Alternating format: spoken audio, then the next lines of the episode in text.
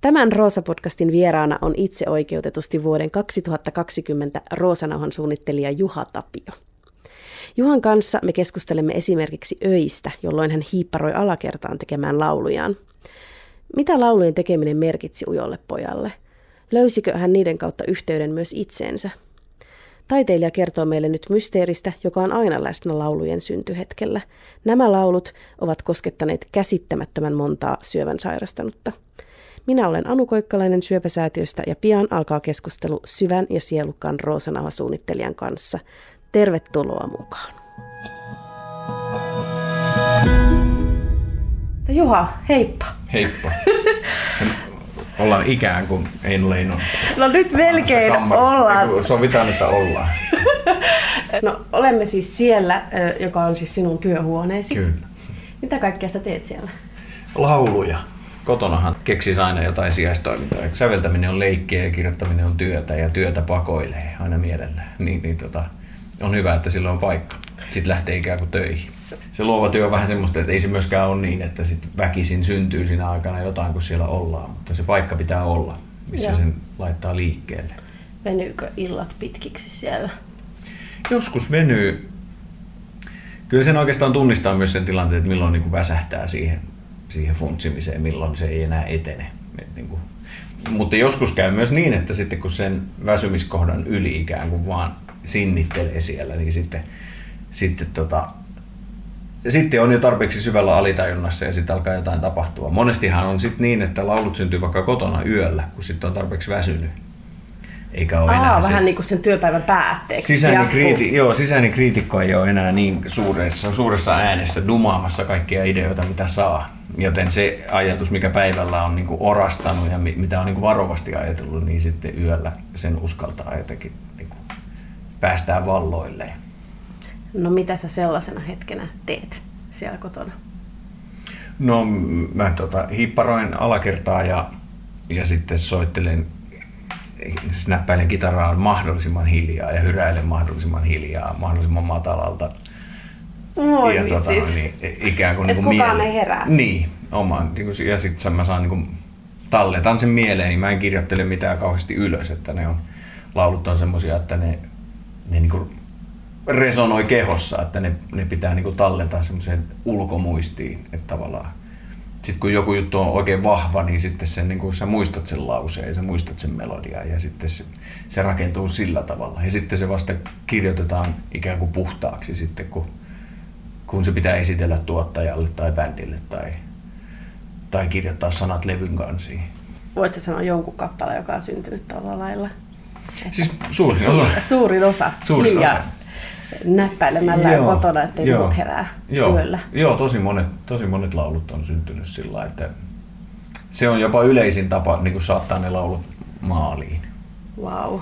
No on niitä esimerkkejä, vaikka se on semmoinen sen niminen laulu kuin Eläköön. On, on tota, se sävelmä oli mulla noin 10 vuotta olemassa ja sitten mä en saanut siihen tekstiä millään, mutta sitten sitten se oli helatorstai yö yhtenä keväänä, niin sitten sitten mä väsyin siihen jahkailuun, että mä olin sitä melodiaa pyöritellyt kymmenen vuotta ja, ja sitten turhauduin siihen, että onhan se nyt pakko tehdä se teksti. Ja se oli niin mahtipontinen teksti, että se vähän punastutti ja hävetti mua, mutta sitten kun kello oli Mä muistan, kun mä laitoin kitaran laukkuun, kun mä viimeisen kerran vielä hyräilin sen läpi ja mä katsoin kelloa, että se oli 3.42 ja sitten aurinko alkoi jo nousemaan ja linnut rupesi laulamaan. Ja sitten mä laitoin kitaran laukkuun ja kannen kiinni ja oli tavallaan tarpeeksi kuutamolla itsekin, että niin antoi mennä sen semmoisen pompöisin tekstin sellaisenaan, kaikki ne hävettävyyksineen.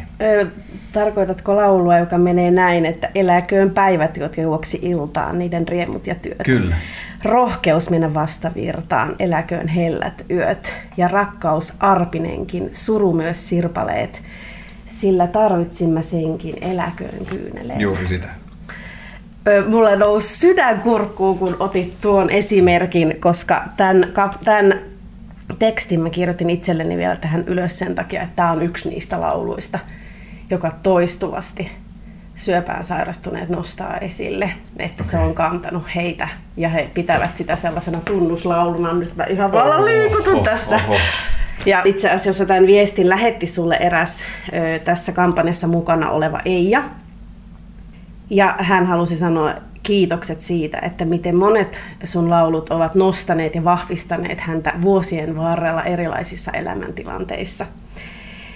Sinulla, Juha, on lahja kertoa tarinaa, jossa on kosketuspinta elämän eri vaiheisiin ja syvälle sieluun asti. Syöpämatkani aikana laulusi ovat voimaannuttaneet, mutta syöpä pysäytti totaalisesti ja pudotti pohjalle. Olin suorittanut elämää, mutta syövän myötä en jaksanutkaan enää suorittaa, touhuta, kannatella itseäni tai ketään muutakaan. Ajoitellen jaksoin vain olla ja lopulta vain hengittää. Kun en kyennyt kannattelemaan, huomasinkin, että suuri elämä kantaa. Sain levon ja luottamuksen ilman pelkoa. Olet kirjoittanut kokemuksen ja tunteeni täydellisesti myös lauluun rakastettu. Ja lopuksi hän haluaa sanoa vielä sulle, että eläköön elämä ja erityisesti elämän nälkä. Kiitos Juha, olet taivaan lahja. Tämä oli nyt tällainen viesti, joka tavallaan ei ollut ehkä tarkoitus tuoda tähän haastattelun alkuun, mutta kun otit juuri tämän laulun, Joo niin oli pakko hypätä tähän. Eija on siis yksi henkilö meidän kampanjasta, joka kantaa tällaista perinnöllistä geenivirhettä, joka altistaa syövälle. Nämä sun laulut on hänelle ihan poikkeuksellisen tärkeitä, että hän on niistä löytänyt keinon mm. kestää tätä todellisuutta ja nauttia elämästä. Aloitetaan näistä sun lauluista nyt, kun tämä haastattelu saikin uuden käänteen. Mm. Nämä on jättänyt ihan valtavan jäljen ihmisiä. Ne menee niin syvälle että lopulta se jopa koskettaa niin kuin tällaista ulkopuolista ihmistä, joka vaan näkee, miten paljon se on koskettanut sitä toista ihmistä. Ja, ja jostainhan äh, sä olet ne ammentanut, niin mistä?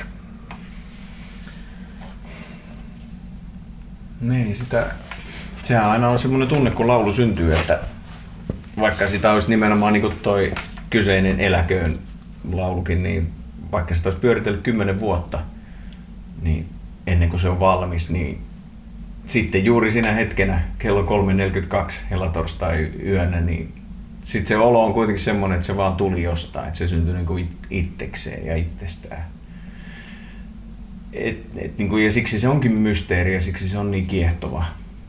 Ja jos osaisi kauhean tarkkaan kertoa, että miksi ja miten ja mistä, niin sit siitä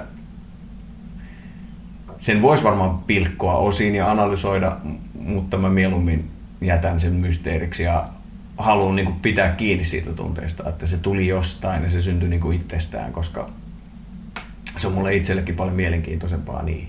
Et, että, ja sitten siitä voisi tulla liian tietoista, jos, jos niin kuin se olisi kauhean itselle kauhean selvillä, että niin kuin mistä ne kaivetaan ja miten ne valmistetaan.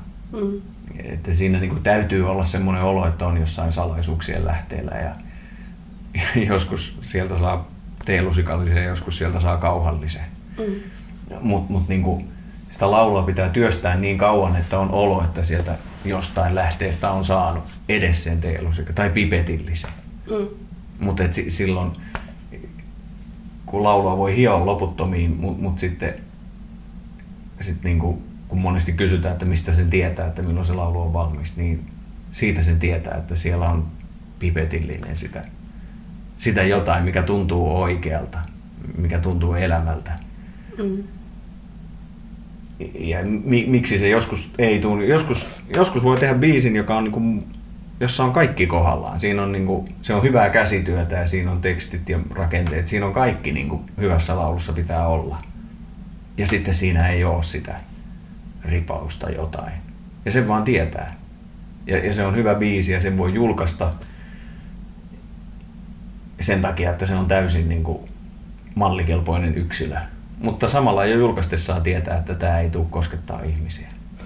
Ja sitten joistakin lauluista, vaikka niin tietää, että tämä ei ole välttämättä ihan niin kuranttia työtä tai tämä on vähän niin kuin nolottava tai jotain, mutta siitä vaan tietää, että tässä on nyt joku.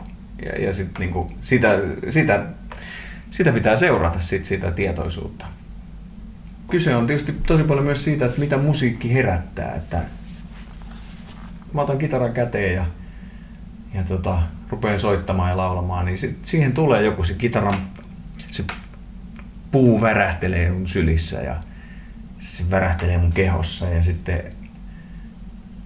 kun laulaa, niin sekin värähtelee kehossa ja sitä niin kuin, se ei ole oikeasti näin mystistä, mutta, mutta se olo siinä hetkessä on semmoinen, että sitä liittyy johonkin paljon suurempaan värähtelyyn. Ja, ja, tota, ja sit ne tunteet ja ne ajatukset, mitä se musamussa herättää, niin on sitten sellaisia, minussa se herättää toiveikkuutta, minussa se herättää iloa. Ja, ja tota, ehkä siksi niistä lauluista tulee sitten semmoisia. Mä en osaa niinku,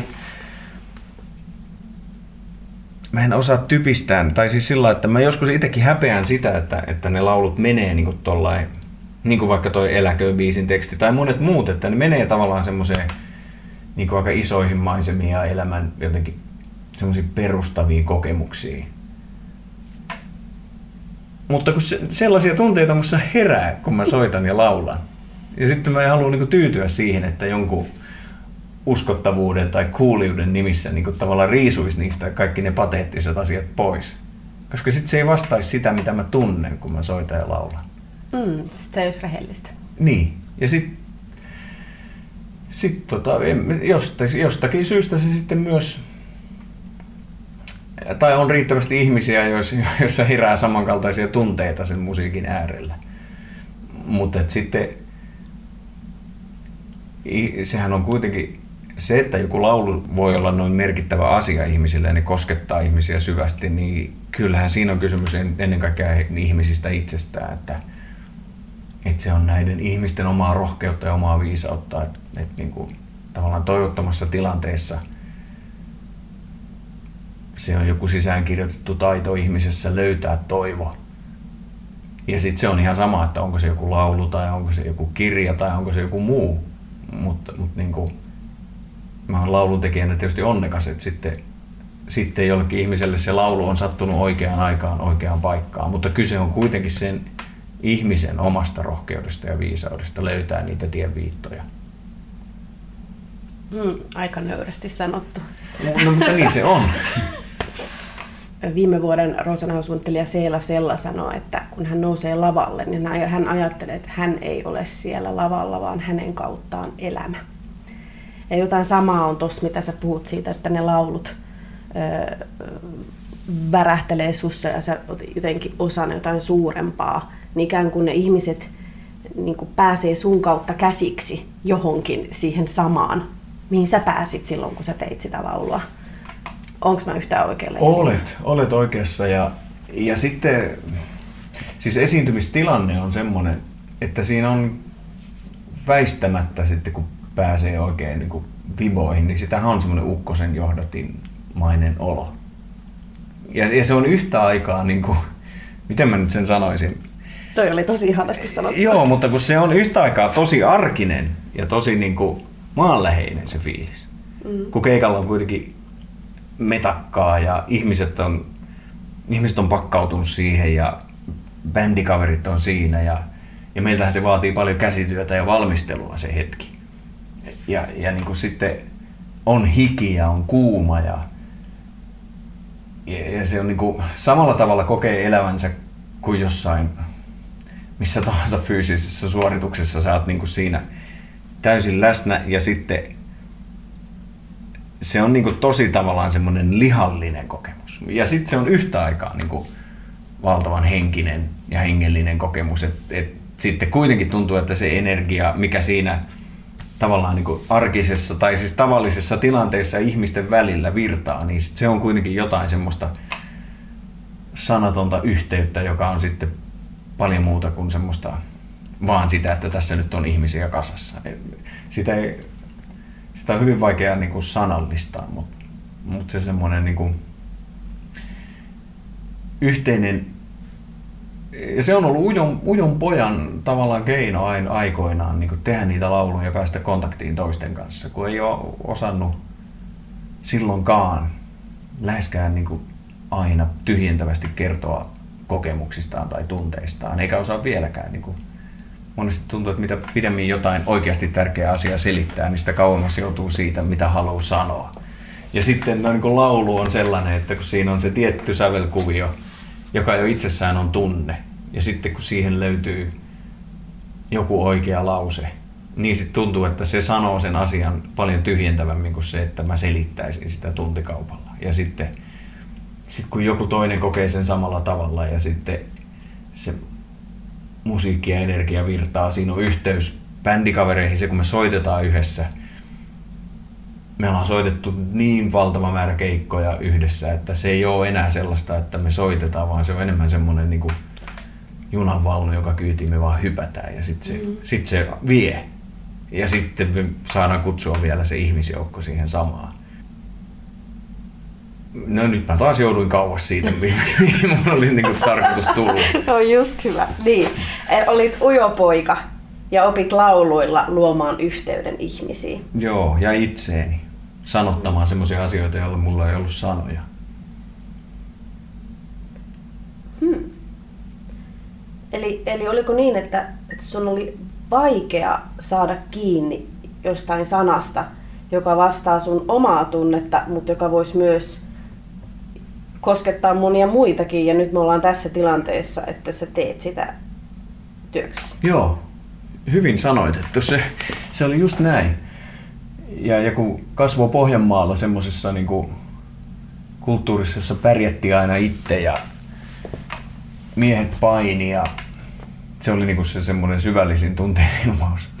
Kreikkalais-roomalainen paini. niin tota, ei siinä niinku, ei sitä osannut jostain niinku,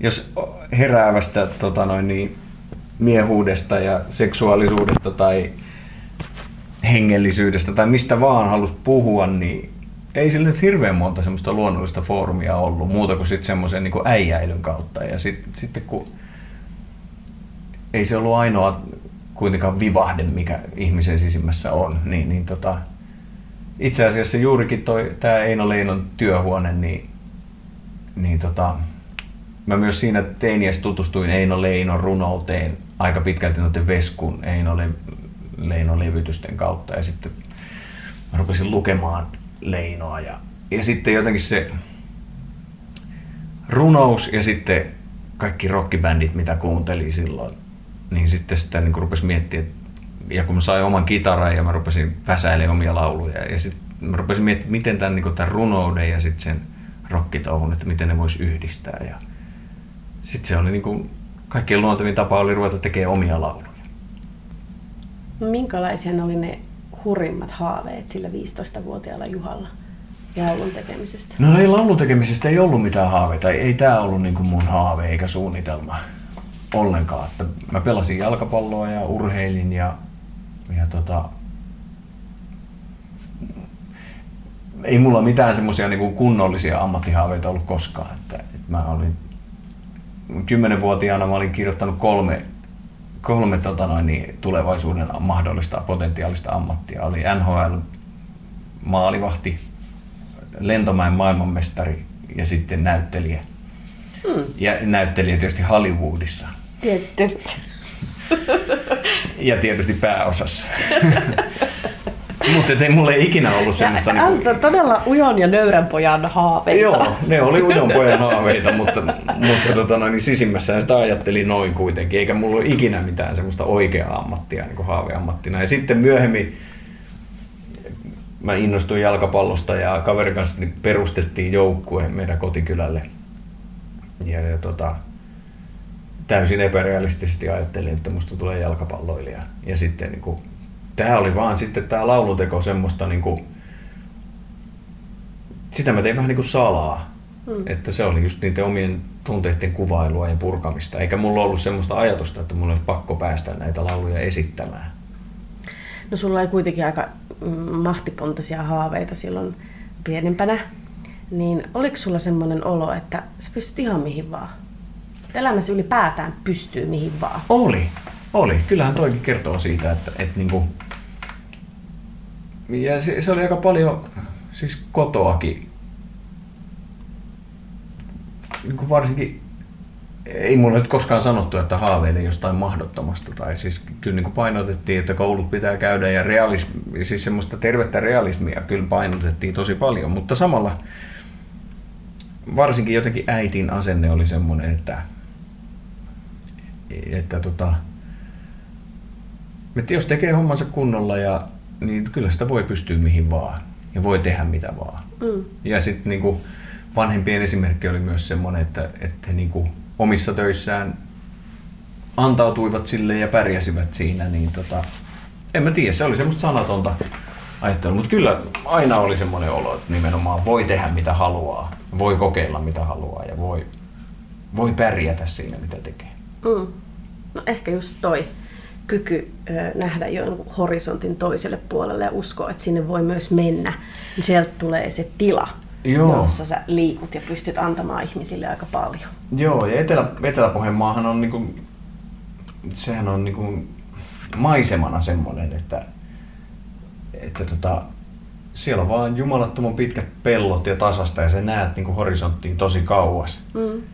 Ja sitten taivas on siinä aika lähellä, se on jotenkin matala, se on vähän ahdistavakin. Ja siinä yhtä aikaa niin kuin tajuaa olevansa niin kuin, ei kovinkaan merkittävä eikä kovinkaan iso, vaan aika sy, niin kuin sillä että jalat on aika tiukasti siinä, siinä pellon laidassa kiinni. Mm. Mutta samalla sä näet sinne horisonttiin ja niin kuin, siinä ei ole mitään estettä Niinpä. Että sä tiedät, että jos sä vaan rupeat tarpomaan, niin Tässä on niin Juha Tapion salaisuus.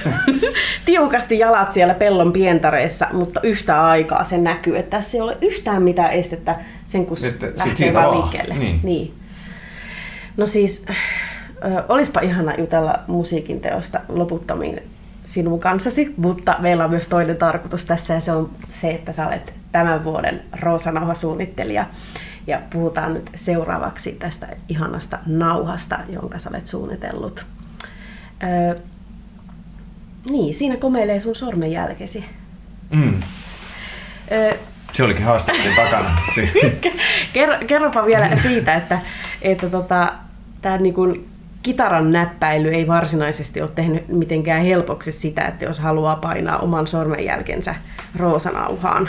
Vai mitä, mitä siinä tapahtui siinä? No ei siis sehän on vaan se, että jos 15 vuotta, eli 15-vuotiaana, eli siis 30 vuotta mä oon soittanut kitaraa, niin se on karkottanut mun sormenpäistä. Esimerkiksi nythän tietenkään tässä se ei näy, mutta sä näet, että mulla on vaan tämmöiset kuopat täällä. Niin kuin. Totta. Mä ajattelin, että ne olisi vaan sileät, mutta tuossa on tosiaankin siis Ihan kuopat. montut, niin ne on Niin siis siitä. monttu. Niin, monttusormi. ja sitten, sitten taas tota, oikea käsi on varmaan hioutunut, kun sitä on soittanut. Mutta sillä että on, mun, mun on erittäin vaikea saada sormenjälki. Myös niin kerrot, kun on käynyt vaikka Amerikassa ja siellä on se sormenjälkiautomaatti niin, sä et meinaa päästä maahan. En ikinä. Mä oon sitten aina seurueesta se, joka kutsutaan erikseen eri jonoon sitten sen sormenjälkiautomaatin jälkeen, kun ei meinaa jäädä kunnon jälkeen. Et tota, aika monta versiota yritettiin erilaisilla musteilla saada sitä, sitä tota mun sormenjälkeä tallentumaan, että siitä olisi voinut, voinut. mutta sitten lopuksi se onnistui, mutta se ei ollut mikään yksinkertainen prosessi. Siis teitkö sä myös niin kuin kotona sellaisia erinäisiä yrityksiä joidenkin värien kanssa. Tein, tein. Mä kävin oikein ostamassa kirjakaupasta sellaisia leimasin tyynyjä ja eri värisiä. Ja sitten, sitten tuli vaan semmoisia erikoisen näköisiä eri värisiä suttuja pitkin paperia, mutta ei niistä mitään sormenjälkeä ollut havaittavissa. Joo. No mutta nyt lopulta sitten ihmeen kaupalla aikamoinen tiimi siinä oli ympärillä tukemassa sua. Mä sain olla todistamassa sitä ja niinpä ne vaan tuli lopulta ne sun sormenjäljet sieltä ja nyt ne symboloi siinä nauhassa sitä, että jokainen jättää toiseen ainutlaatuisen jäljen aivan samalla lailla kuin jokaisen sormenjälki on ainutlaatuinen. Mutta siis kerro minkä takia halusit lähteä mukaan ja olla vuoden 2020 Roosanauhan suunnittelija? No, tämähän on vähän tämmöinen juttu, että eihän tästä kieltäydytä. Tämä on niin tärkeä, niin monella tapaa tärkeä asia. Että tietenkin, tietenkin mulla on omakohtaisia kokemuksia, tai mulla ei ole omakohtaisia kokemuksia, mutta lähipiirissä ja suvussa on, mm. on ihmisiä, jotka on taistellut syövän kanssa. Ja, ja sitten nimenomaan sen takia, kun se on niin yleinen, yleinen asia se, se tota, syöpä ja se koskettaa jokaista perhettä ja jokaista yhteisöä. Mm. Ja sitä kautta se koskettaa jokaista. Niin, Ja se on oikeastaan myös niin kuin toinen pointti tuossa tuossa sormenjälkikuvan takana, että, että paitsi että jokainen meistä voi jättää oman jälkensä tähän kamppailuun, niin, niin tota, tämä on myös jokaisen kamppailu jollakin mm. tavalla. Ja sitten sit se, myös jotenkin se ajatus siitä, mä muistan kun mun, niin kuin, että mihin me ollaan päästy tässä. Se, sehän on myöskin niin kuin toiveikas tämän niin kuin syöpätutkimuksen ja, ja keinojen, jolla, jolla sitä vastaan voidaan taistella. Että mä muistan mun mummu, ennen kuin hän joutui sairaalaan, hän, hän ei sit, sit sairastunut syöpää, mutta, mutta sitä epäiltiin. Mm. Ja hän sanoi, että hän, hän, ei, hän ei sinne lääkärille lähde, kun hän oli itse ajatellut, että hänellä on syöpää, että hän ei lähde kuolemantuomiota kuuntelemaan. Mm. Ja, ja sitten nykypäivänä, jos diagnoosin saa, niin se ei läheskään aina ole kuitenkaan väistämättä enää kuolemantuomio. Että, niin kuin, jo, jo mielikuvien tasolla, mutta ihan käytännössä niin ollaan päästy mun mielestä paljon eteenpäin. Mm, kyllä. Ja sitten meillä on mahdollisuus mennä vielä tässä eteenpäin ja taistella entistä tehokkaammin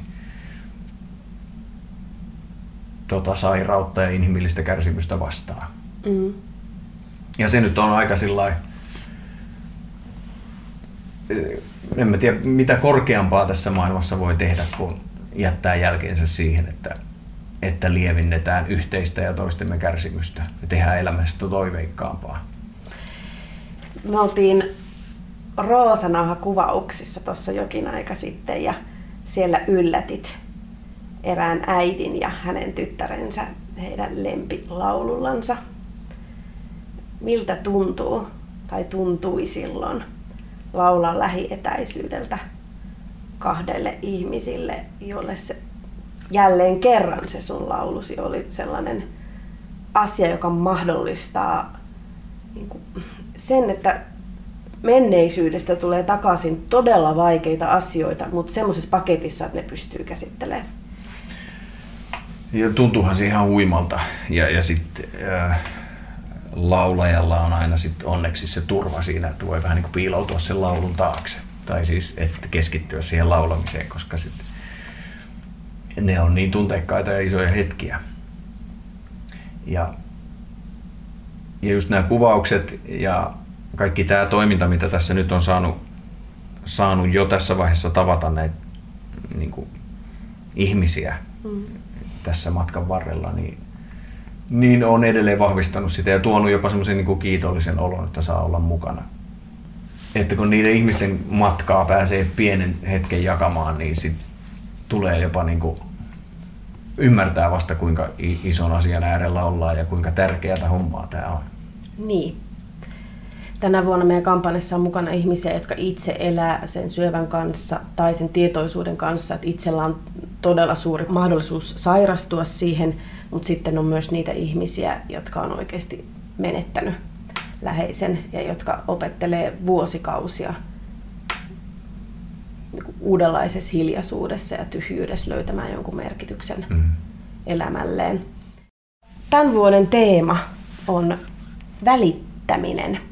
Eli sinä olet kapteenina, kun eh, haastetaan koko kansa, että se ei riitä, että me ollaan tutkimusten mukaan maailman onnellisin kansa. Mitäs jos me oltaisikin maailman välittävin kansa? Noiden laulujen kautta luonnollisesti sä välität, mutta millä muilla tavoin sä itse osoitat välittämistä? No kyllä mulle on ihan luontevaa osoittaa se ihan sanallisestikin ihan noin niin kuin vaikka mun, mun lapsille ja puolisolle, että, että niin kuin semmoisia asioita, mitä ehkä edeltävät sukupolvet ei ole tehnyt, niin meidän sukupolvi on aika luontevasti. Luontevasti voi sanoa, vaikka mun pojat on jo kohta päätä mua pidempiä, niin kyllä mä voin niille sanoa, että mä rakastan niitä ja, ja, niin kuin tämmöisiä asioita. Ehkä, ehkä sillä avoimemmin kuin edeltävät sukupolvet on osanneet tehdä. Mutta sitten ehkä semmoinen, että joku semmoinen käytännön jeesaaminen sitten kaveria silloin, kun kun sitä apua ihan oikeasti tarvitaan, niin se on, ehkä se on sitten se kuitenkin semmoinen luontevin ja helpoin tapa. Ja se käytännöllinen huolenpito. Mitä se voisi olla?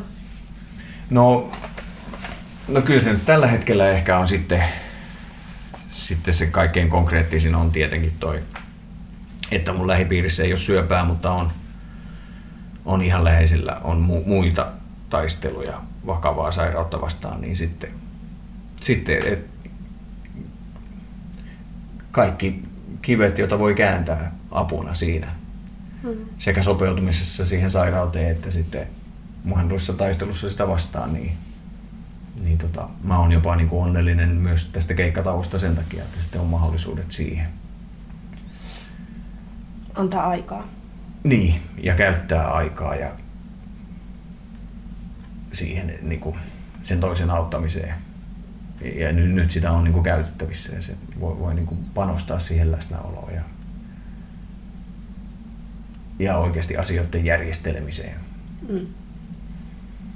Oletko sä kuuntelija? Joo, kyllä mä varmasti oon. Ei, koska mä oon aika hidas. Ja vähän silleen jää, jääräpäinenkin siinä, että mä en avaudu kauheasti välttämättä itse kipupisteistäni muille. Että mä mieluummin, mieluummin kuuntelen muiden, muiden juttuja. Ahaa. Eli onko tämä kuunteleminen keino ikään kuin siirtää huomio pois omista ikään kuin on, haavoista on, on, pois? On siinä sitäkin. On siinä sitäkin varmasti. Joo. Ja Joo, ja semmoinen tilan antaja mä oon ollut. Ja se varmaan tulee siitäkin, että, että kun ei työssään voi olla tilanantaja, vaan täytyy olla tilanottaja. Mm-hmm. Täytyy olla niin kuin, niin kuin äsken itse tuossa nimessä täytyy olla kapteeni, niin mm. sitten arjessa on välillä tosi kiva olla jotain ihan muuta. Ennen kuin keikalla 10 000 ihmisen edessä ensimmäinen laulu alkaa, niin miltä susta tuntuu? No vaihtelee hirveästi. Vaihteleeko? Joo, joskus yleensä on vaan into ja kiitollisuus että saa tehdä sitä, mistä tykkää ja sitten, että ne ihmiset tulee, tulee sitä todistamaan. E, mutta jonakin päivinä on aivan malttamaton, että pääsisi sinne ja jonakin päivinä ei koe olevansa valmis ja sitten sinne on kuitenkin pakko mennä. Ja, ja sit siinä tulee se tuhansien keikkojen ihana rutiini, että, että niinku siihen johonkin hyvään tilaan pääsee sitten kuitenkin, kun vaan alkaa tekemään. Että se ei ole sitten se on vähän niin kuin laulutekokin, että ei se ole loppujen lopuksi inspiraatiosta kiinni. Siinä on sitä samaa, että tässä on se pelto ja tuolla on se horisontti ja nyt vaan ruvetaan kävelemään. Mm. Ja, ja joskus vähän ennen lavalle menoa on semmoinen olo, että väsää sitä biisilistaa, että mitä me tänään soitettaisiin. Se tuntuu, että mulla ei ole yhtään hyvää biisiä. Ja nämä on kaikki keskeneräisiä ja nämä on kaikki matalamielisiä ja halusin sanoa irti kaikesta, mitä näissä lauluissa sanotaan. Ja joskus taas on täysin päinvastainen olo, että me ollaan hirveässä iskussa ja kumpa vaan päästäisiin lavalle. Ja se ei aina edes sitten korreloi sen kanssa, että mitä siinä lavalla tuntee. Että joskus on nimenomaan niin päin, että kun on semmoinen olo, että ei kehtaisi nousta sinne lavalle ollenkaan, niin sitten ensimmäisestä soinnusta asti kaikki on pelkkää euforiaa. Ja, ja sitten joskus taas kun on ollut aivan todella itse varmaan aivan fiiliksissä, niin sitten tuntuukin siinä lavalla, että joku koko ajan vähän vastustaa ja ei niin kuin pääse semmoiseen niin flowhun ollenkaan. Mutta sitä on oppinut myös työskentelemään itsensä kanssa niin, että jonkinlaiseen flow pääsee aina. Joskus se vaatii vaan vähän työtä. Hmm. No. Ja on opetellut nauttimaan, että mä oon ollut hirveän itsekriittinen ja aina miettinyt, että mikä tässä ei mene hyvin. Ja niin kuin missä voisi parantaa. Ja se on ollut niin semmoinen pitkä prosessi, että on oppinut myös siihen, että, että niin kuin ihan oikeasti nauttii niistä hetkistä ja iloitsee eikä anna minkään häiritä. Se on ollut suuremmoinen löytö. Se on myös semmoista itsetärkeydestä luopumista, just sitä ukkosen johdattimeksi suostumista, että, että niin kuin, ei ole koko ajan niin tietoinen siitä, että mitä mä teen tai mieti koko ajan jotenkin sitä, että minkälaisia signaaleja tuolta välittyy, vaan on oppinut luottamaan siihen yhteyteen ja siihen hetkeen. Mm, jollain lailla luopuu itsestään tai jostain turhasta itsekeskeisyydestä. Itse, itsekeskeisyys, itsetärkeydestä ja itsetietoisuudesta. Joo. Koska sit, siitähän on hyvin paljon kysymys myös yleisöllä, että et niinku hekin vapautuu siitä, mistä he on sinne tulleet. Mm. Ne unohtuu hetkeksi ja eletään vaan sitä hetkeä. Ja se on, niin kuin luovuus on regressiota, se on niin kuin taantumista, se on laps, lapsuuteen palaamista, se on irtipäästämistä siitä niin kuin arjen ja aikuisuuden kahleesta. Ja se vaatii tietynlaista rohkeutta ja esiintyjän pitää olla vähän niin kuin esileikkiä, että sitten ne yleisö uskaltautuu siihen leikkiin mukaan. No, tänä vuonna meidän roosakeräyksessä on kyse paitsi siitä, että jokainen jättää ainutlaatuisen jäljen toiseen, niin myös siitä, että se jälki kantaa seuraaville sukupolville saakka. Niin mä haluaisin tietää, että minkälaisen jäljen sä haluat jättää maailmaan?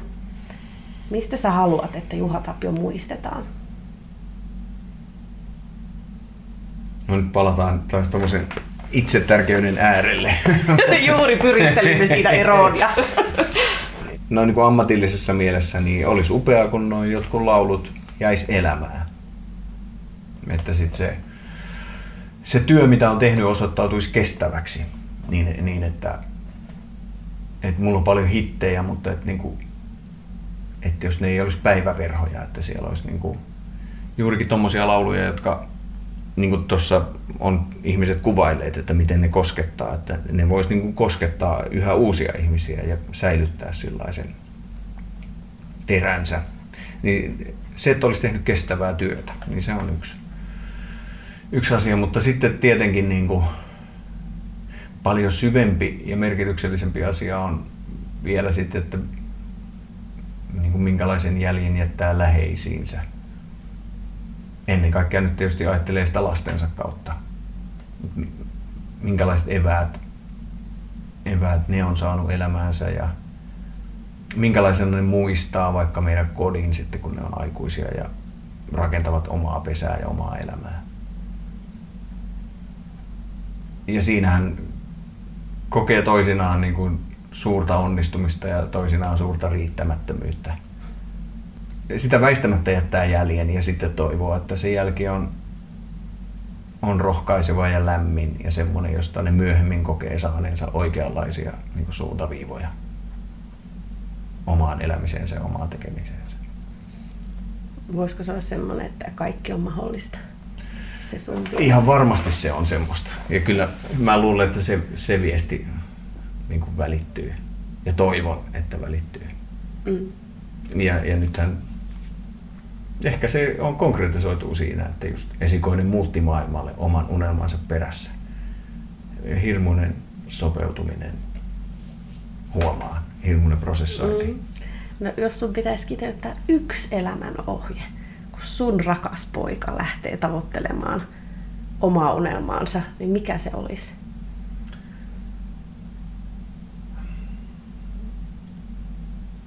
No Yksi, mikä on määritellyt sitä, että minkälaista musaa mä teen mitä mä haluan sille välittää mitä antaa, niin on tietysti se, että, että myös tuon musiikin yhteydessä siinä 15-vuotiaana koin niin aika vahvan semmoisen hengellisen murroksen,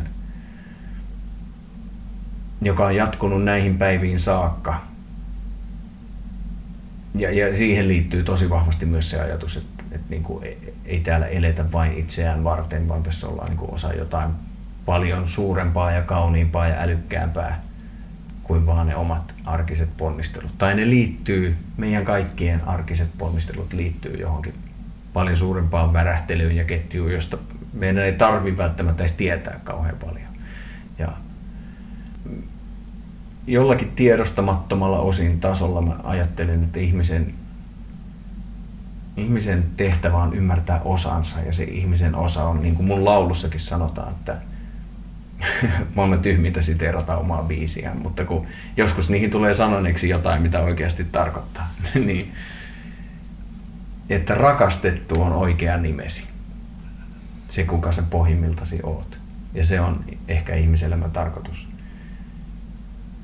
Tärkeämpi tarkoitus kuin saavutukset tai semmoinen niin kuin tietynlainen meidän mittareilla onnistuminen, niin tärkeämpi saavutus on se, että tässä elämässä ymmärtää olevansa rakastettu opettelee siihen, että on rakastettu, että se elämän asenne on se. Se on ehkä se yksittäinen tärkein asia. Et ilossa ja kamppailussa ja itkussa ja naurussa, niin elämän merkitys on siinä, että mä oon arvokas ja rakastettu. Ja se tapahtuu niin kuin ilman mun omia ansioita tai ilman mun omia ponnisteluja. Vaan se on se, kuka mä pohjimmiltani olen. Ja sen hyväksyminen on ihan saamarin vaikeaa. Ja sen oppiminen on niin kuin elämän mittainen prosessi. Tuon asian sanallistaminen noin kauniisti, mutta vielä enemmänkin sen ymmärtäminen ilman niitä sanojakin, niin, niin onko se itu tuosta ajatuksesta kulkenut aina sun mukana? Vai ootko se joutunut näkemään kauheasti vaivaa päästäksesi tuon oivalluksen äärelle? En mä tiedä, onko mä nähnyt vaivaa, mutta, mutta se, niin kuin, se on asia, jota mä oon prosessoinut niin kuin, koko ikäni. Ja tietysti se, että on, ei ole ollut siitä omasta rakastettavuudestaan kovin vakuuttunut monessakaan elämäntilanteessa, niin sehän on ajanut myös menestymään, niin kuin monen muunkin. Ne on ajanut todistamaan ja, ja pärjäämään ja tekemään näyttäviä tekoja. Niin sillä on ilman muuta, siis mä luulen, että se on varsinkin meidän esiintyvien taiteilijoiden rodussa, niin se on niin kuin yksi ajava voima, on se tasapainoilu. Yhtä aikaa on vakuuttunut omasta rakastettavuudestaan, kun kerran kehtaa esitellä omia tuotoksiaan toisille. Ja yhtä aikaa kaipaa sitä suosiota ja kaipaa niitä uploadeja ja kaipaa sitä rakastetuksi tulemista.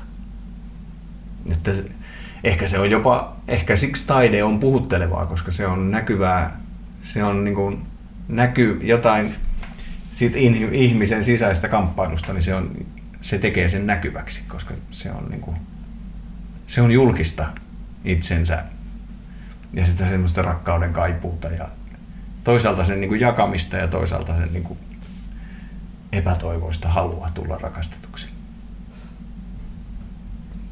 Hetki sitten sä sanoit jotain sen kaltaista, että tässä on olemassa jotain suurempaa kuin nämä meidän arkiset puuhat ja tämä elämä, jonka me ikään kuin täällä todistamme nämä arkiset asiat ja nämä, niin kuin, tämä materia ja kaikki.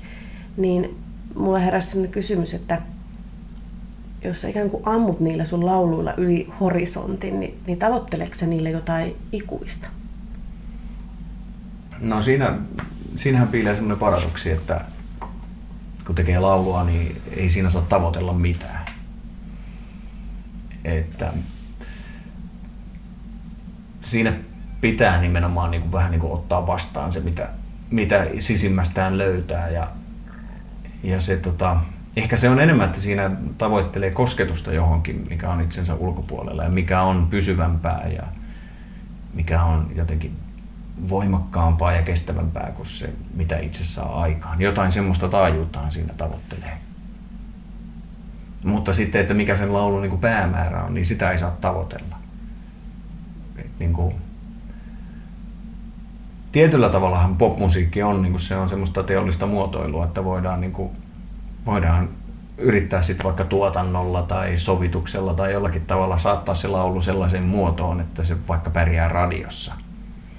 Mutta niin vähän niin kuin tekisi tuolin, että tämä on nyt tosi ja siinäkin tuolinkin tekemisessä on sekä kauneusarvoja että käytännöllisyysarvoja. Kyllä. Mutta sitten niinku, mä sitten kuitenkin ajattelen, että laulu tekemisessä siihen, tai siihen voi suhtautua niinku tuolin tekemiseen, mutta si- siihen tota, mä en haluaisi. Et niinku, mulle riittäisi se, että se tuoli on käyttökelvoton istua, mutta se on kaunis. Onko noin? On.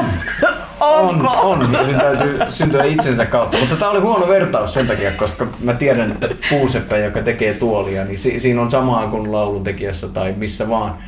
itse asiassa sen ei tarvitse olla edes mikään luova ala, jos ihminen tekee sitä, missä se on omimmillaan, niin, ja paneutuu siihen täydestä sydämestään, niin siinähän ihminen toteuttaa jo syvintä olemustaan ja tarkoitustaan. Ja se ei tarvii, niin kuin, se on ihan sama mitä se tekee.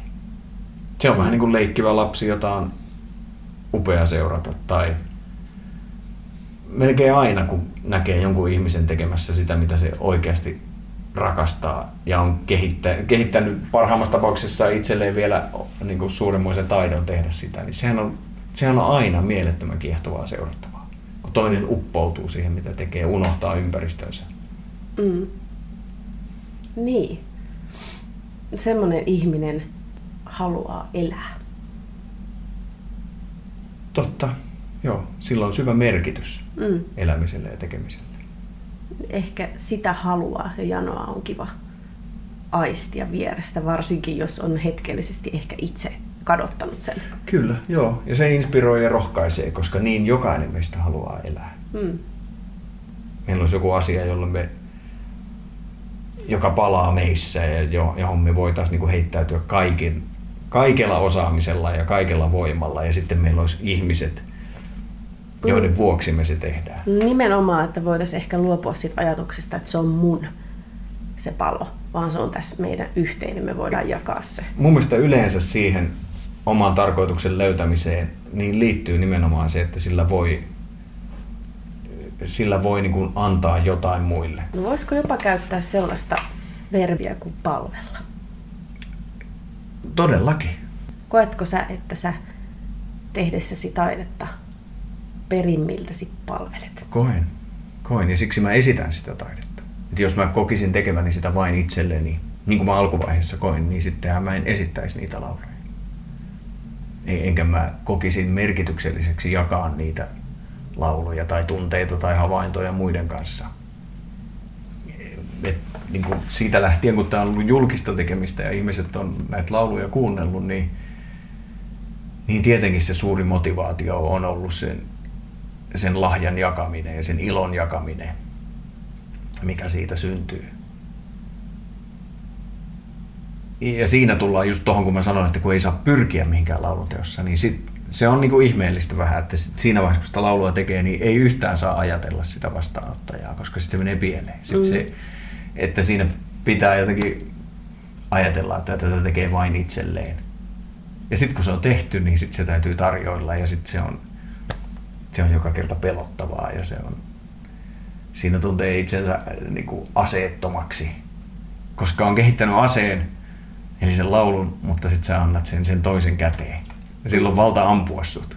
Mm. Niin just, isolla tykillä. Mm. Mua kiinnostaa ihan vähän vielä se sun luomisen hetki. Niin onko se liike, mikä sussa tapahtuu luomisen hetkellä, niin kurkottamista jotakin kohti vai pikemminkin antautumista, että joku saa tulla suhun vai molempia vai vielä jotakin ihan muuta? Äh, Se on semmoinen liike, joka kulkee siitä kurkottamisesta siihen antautumiseen. Mutta sitten lopulta se, ne oikeat rivit ja lauseet siihen lauluun, niin ne ei niin löydy, ne löytyy tavallaan sillä, että haravoi niitä ja tekee turhia rivejä, tekee huonoja rivejä ja tietää koko ajan, että ei nää jää tähän. Ja sitten jossain vaiheessa toi loksahtaa tohon kohtaan ja toi rivi loksahtaa tohon kohtaan. Ja sitten tullaan taas siihen semmoiseen antautumiseen, että se olo on semmoinen, että, että niinku, pikemminkin niin, että koittaa keksiä, että mitä mä kirjoittaisin tähän riville, niin siihen pitää löytää se lause, joka siinä on aina ollut. Tiedätkö että niinku, kun keksimällä keksi eikä millään keksi, ja sitten jossain vaiheessa tajuaa, että, että vastaus on tässä. Ja tässä on tämä lause, joka kuuluu tähän kohtaan tätä laulua. Ja se on niin yksinkertainen ja itsestään selvä, että niinku, niinku se olo on semmoinen, että se on enemmän vähän niinku semmoinen kuin, että olisi niinku joku arkeologi, joka raaputtaa jostain kivilohkareista sitä jotain kivettynyttä massaa, että sieltä paljastuu joku teksti. Mm. Niin se on enemmän sitä, että sä raaputat sitä sen laulun alkuperäistä tekstiä esiin, kuin että sä niinku yrität itse pinnistää ja kaivertaa siihen jotain. Mm. Että se on niinku olemassa jossain sisällä on jo olemassa se asia. Ja se, se, mä näen sen niin kuin semmoisina kuvina. Mulla on se laulu niin kuin semmoisina jatkumona mun silmien edessä. Ja mä näen siellä jossakin paikoissa niin kuin valmiita palkkeja ja sitten jossakin paikoissa niin kuin, mä näen tyhjiä paloja, mutta mä tiedän tavallaan minkä kokoisia ne ja minkä värisiä ne tyhjät palat on ja sitten mun vaan pitää niin kuin, se voi viedä joskus vaan aikaa. Mä yritän keksiä johonkin kohtaan jotain riimiä, jotain palaa ja niin kauan kuin se on väärä, niin mulla on jotenkin levoton olo sen kanssa. Ja sitten mm. se on jännä juttu, että sitten kun se löytyy se oikea lause, jota mä en osaa kuvailla muuten kuin, että, että se on aina ollut siinä. Mm. Niin sitten sille asialle tulee niin kuin lepo. Se asettuu levollisesti paikalleen siihen kohtaan sitä biisiä. Se yksi sävel, sävelkulku tai yksi lause. Ja sitten mä tiedän, että tämä on nyt niin kuin kestävä pala tässä rakennuksessa. Ja sitten mä voin jättää sen siihen ja siirtyä niihin muihin palaviin. Just niin. Niin kauan kun sä teet jotain väkinäistä, niin sä joudut itse kannattelemaan ja pitelemään ja, ja se on huomio ihan väärissä asioissa. Mutta sitten kun voi luottaa siihen painovoimaan, niin voi päästä kaikesta irti ja jatkaa niin kuin seuraavaan Juuri näin. Ja se on sitä, se on sitä samaa luomista, joka tässä, tai jotain tämmöistä lakia, joka tässä koko maailmassa jatkuu. Ja myös siinä opissa, että, että niin kuin päästään irti siitä rimpuilusta ja oppia siihen, että mä olen riittävä ja rakastettu. Siis siinä on, siis prosessissa on hirveän paljon samaa kuin koko tässä niin kuin ihmisen elämässä. Mm. Aletaan lähestymään loppua. Mä ajattelin, että voisit pitää ihan pienen palopuheen.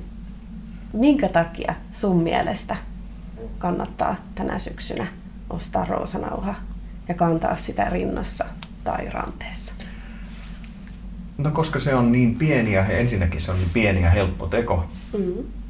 Ja sillä voi kuitenkin sitten jättää sen sormenjälkensä ihan kansakunnan kokoiseen niin kuin toiveikkaaseen kehityskulkuun. On edesauttamassa jotain tosi merkittävää noinkin pienellä teolla. Siinäkin tapauksessa, että, että toi syöpä ei koskettaisi itseään niin kuin millään tavalla, eikä omaa lähipiiriä. Mun mielestä me ollaan jo lähellä sitä, että me oltaisiin maailman välittävin kanssa. Se mm. vaan täytyy manifestoitua jollain tavalla.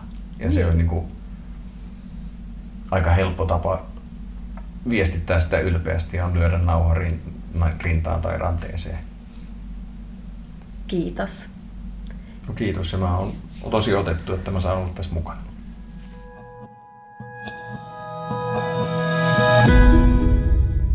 Roosa.fi. Tehdään suomalaisista maailman välittävin kansa.